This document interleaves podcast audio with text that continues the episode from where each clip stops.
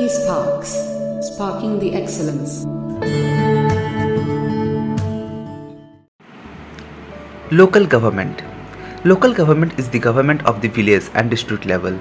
It is the government closest to the common people that involves in day-to-day life and attempt to resolve problem of ordinary citizens. Democracy is in fact about meaningful participation and also about accountability.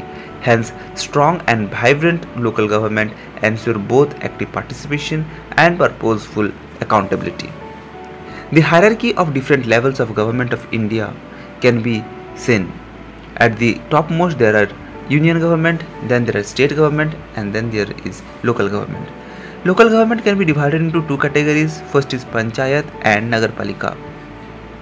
The hierarchy of the panchayat starts with district panchayat, beneath which lies the intermediate panchayat and then the village panchayat. Similarly, in Nag- Nagarpalika, it starts with municipal corporation, then it goes to municipal council, and then Nagar Panchayat.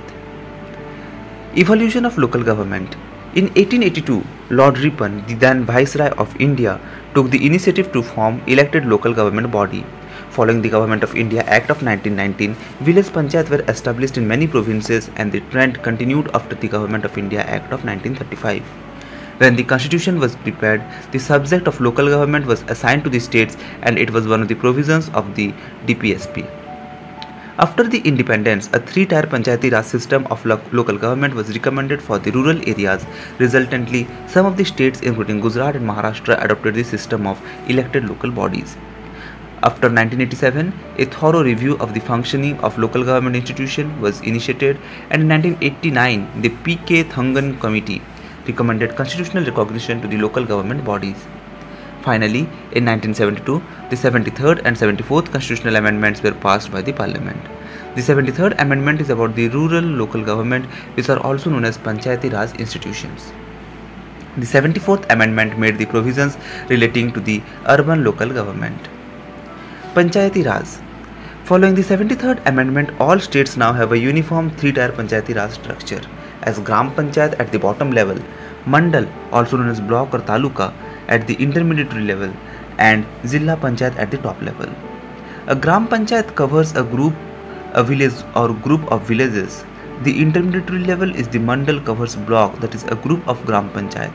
The Jila Panchayat covers the entire rural area of the district. All the three levels of Panchayati Raj institutions are elected directly by the people for five years term.